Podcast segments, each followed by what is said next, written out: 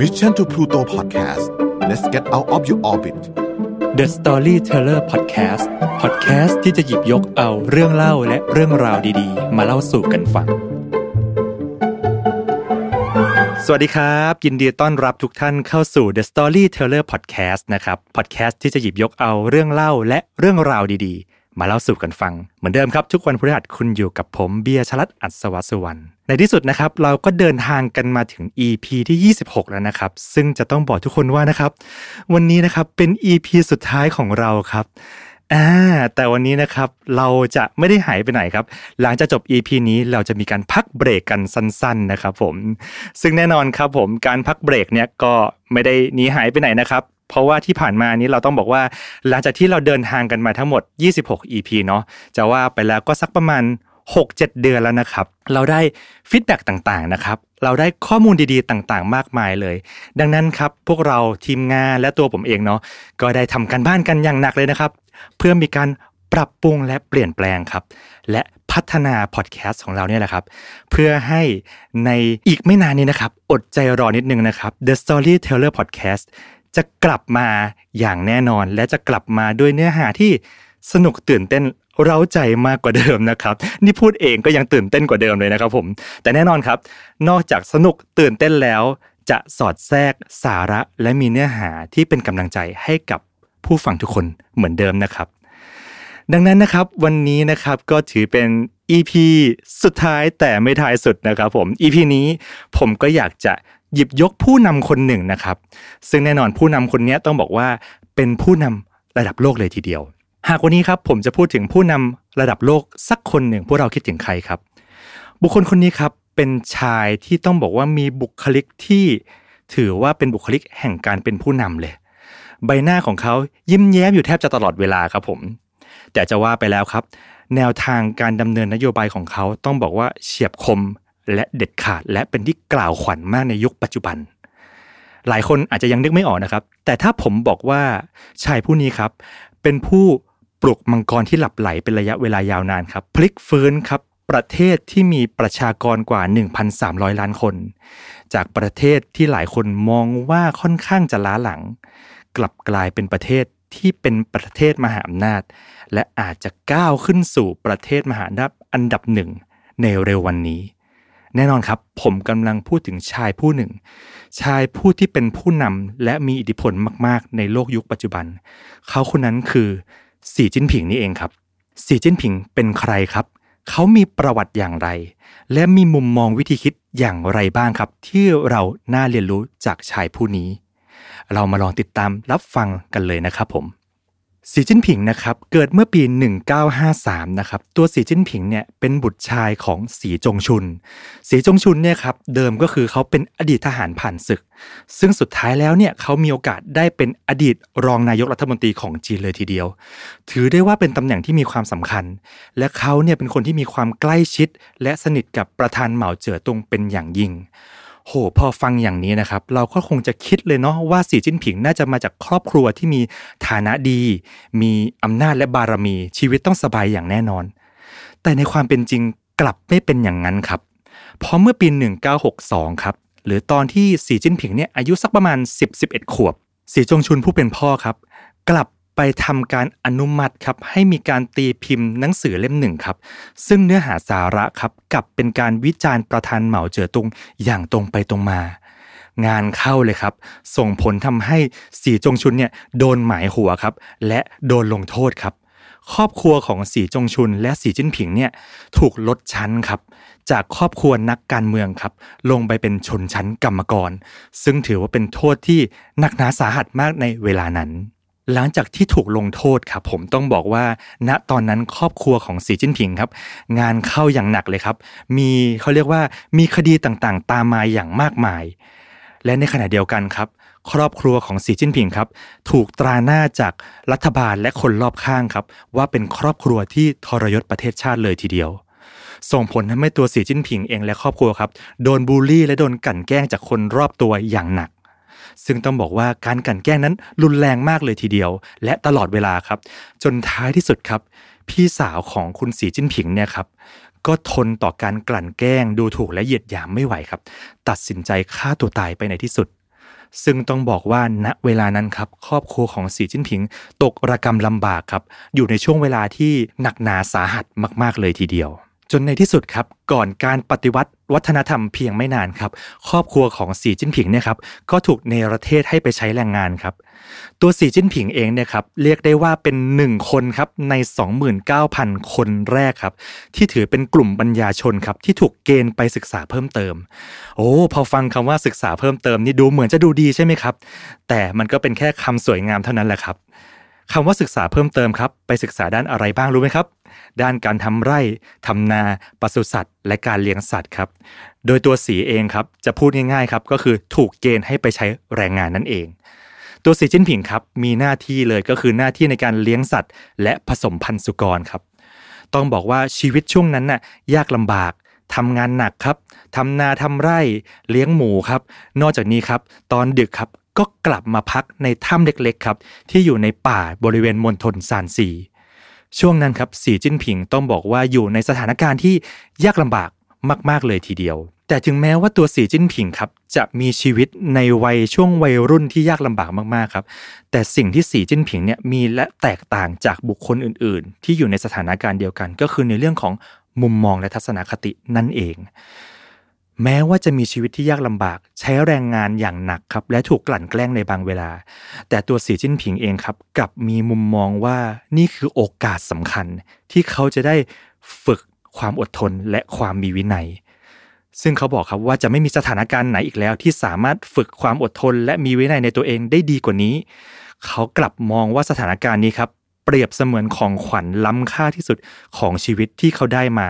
เพราะเมื่อเขาฝึกความอดทนและความมีวินัยได้ เขาจะสามารถได้ทุกอย่างที่เขาต้องการ อีกอุปนิสัยหนึ่งครับที่ต้องบอกว่าสำคัญมากๆเลยของตัวสีจิ้นผิงเองก็คือ เขาเป็นคนที่มีนิสัยรักการอ่านและการเรียนรู้เป็นอย่างมากเขาอ่านหนังสือทุกเล่มครับ ที่เขาสามารถหาได้ในบริเวณที่เขาอยู่ในช่วงใช้แรงงานเนาะแต่ต้องบอกว่ามีหนังสืออยู่เล่มหนึ่งครับ ที่เป็นหนังสือที่สีจิ้นผิงชอบมากๆ และมีอิทธิพลสำคัญครับกับตัวเขาเป็นอย่างยิ่ง นั่นก็คือหนังสือที่ชื่อว่าลัทธิคาร์มาร์กครับตัวสีจิ้นผิงเองครับอ่านหนังสือเล่มนี้ไปกว่า 3 รอบครับ และนี่แหละครับคือหนังสือที่มีอิทธิพลเป็นอย่างยิ่ง และส่งผลให้สีจิ้นผิงครับ เขาเริ่มมีความฝันครับ ความฝันที่อยาก ปรับปรุงและเปลี่ยนแปลงการเมืองในประเทศจีนครับ ให้เป็นไปอย่างที่เขาจินตนาการเอาไว้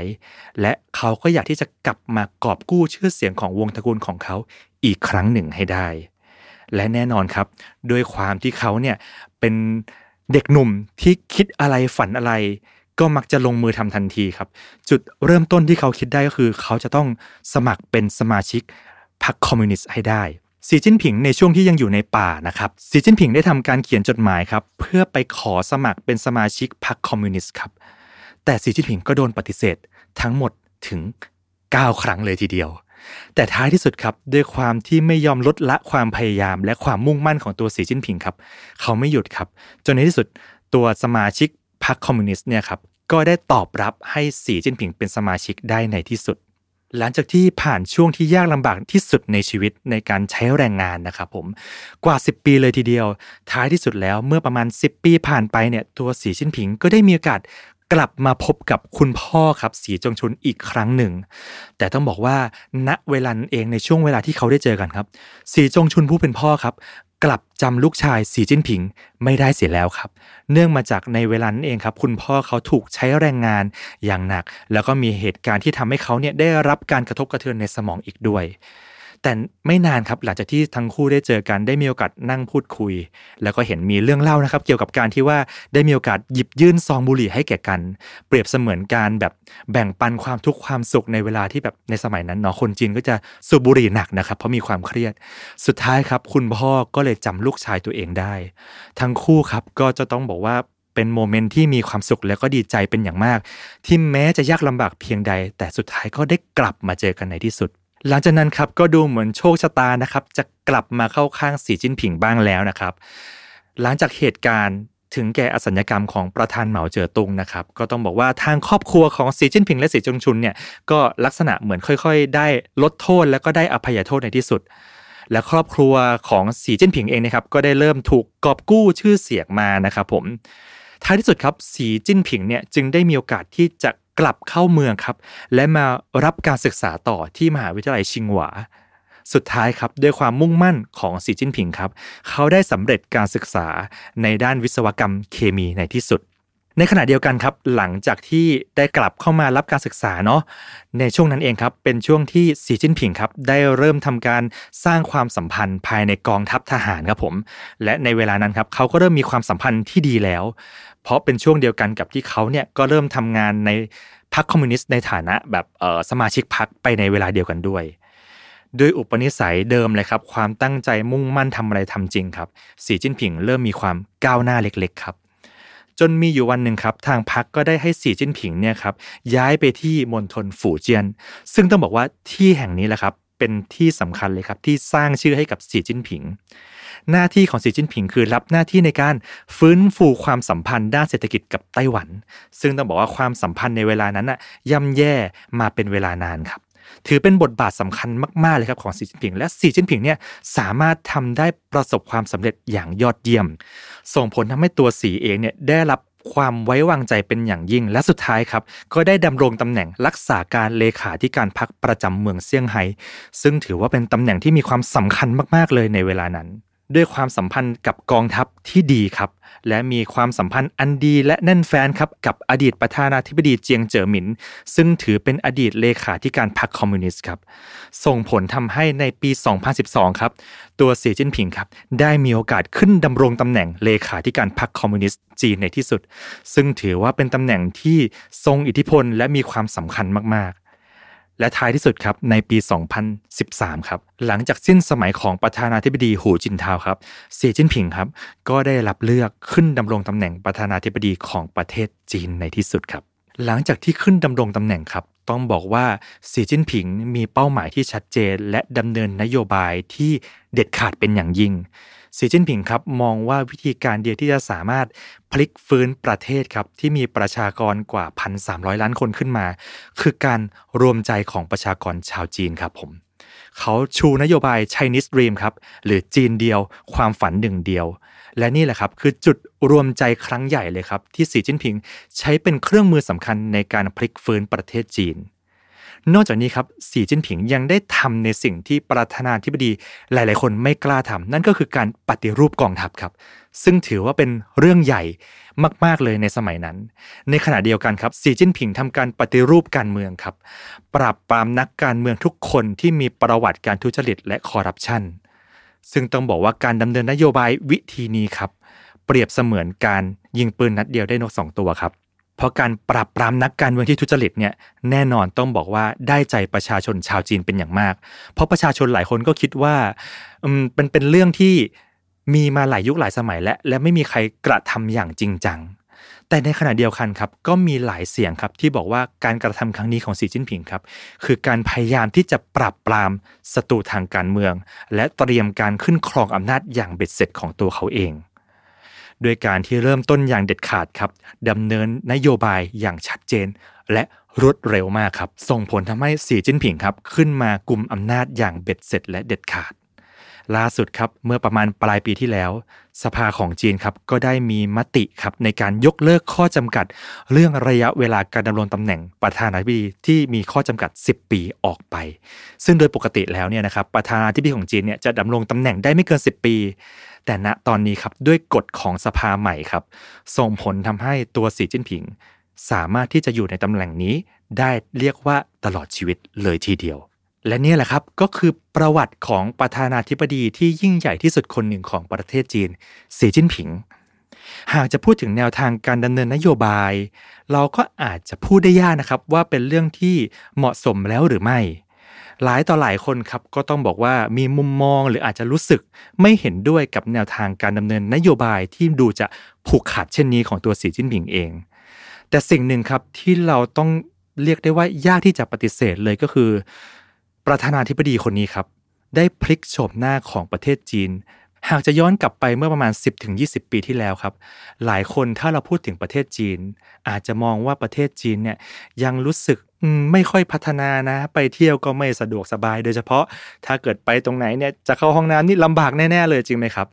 แต่พอมาถึงยุคปัจจุบันนี้ครับ หากเราพูดถึงประเทศจีน น้อยคนนักครับที่อาจจะมีภาพแบบนั้น ภาพลักษณ์ของจีนปัจจุบันนะครับจะต้องบอกว่าคงจะไม่เกินเลยไปนักนะครับ ถ้าจะบอกว่าจีนเป็นหนึ่งในผู้นำในโลกเทคโนโลยีไปเรียบร้อยแล้ว และมีโอกาสสูงเลยครับที่จะกลายเป็นผู้นำของโลกในอนาคตอันไกล และแน่นอนครับ ทั้งหมดทั้งมวลความเปลี่ยนแปลงครั้งนี้ครับ คงจะเกิดขึ้นไม่ได้ครับ หากปราศจากชายที่ชื่อว่า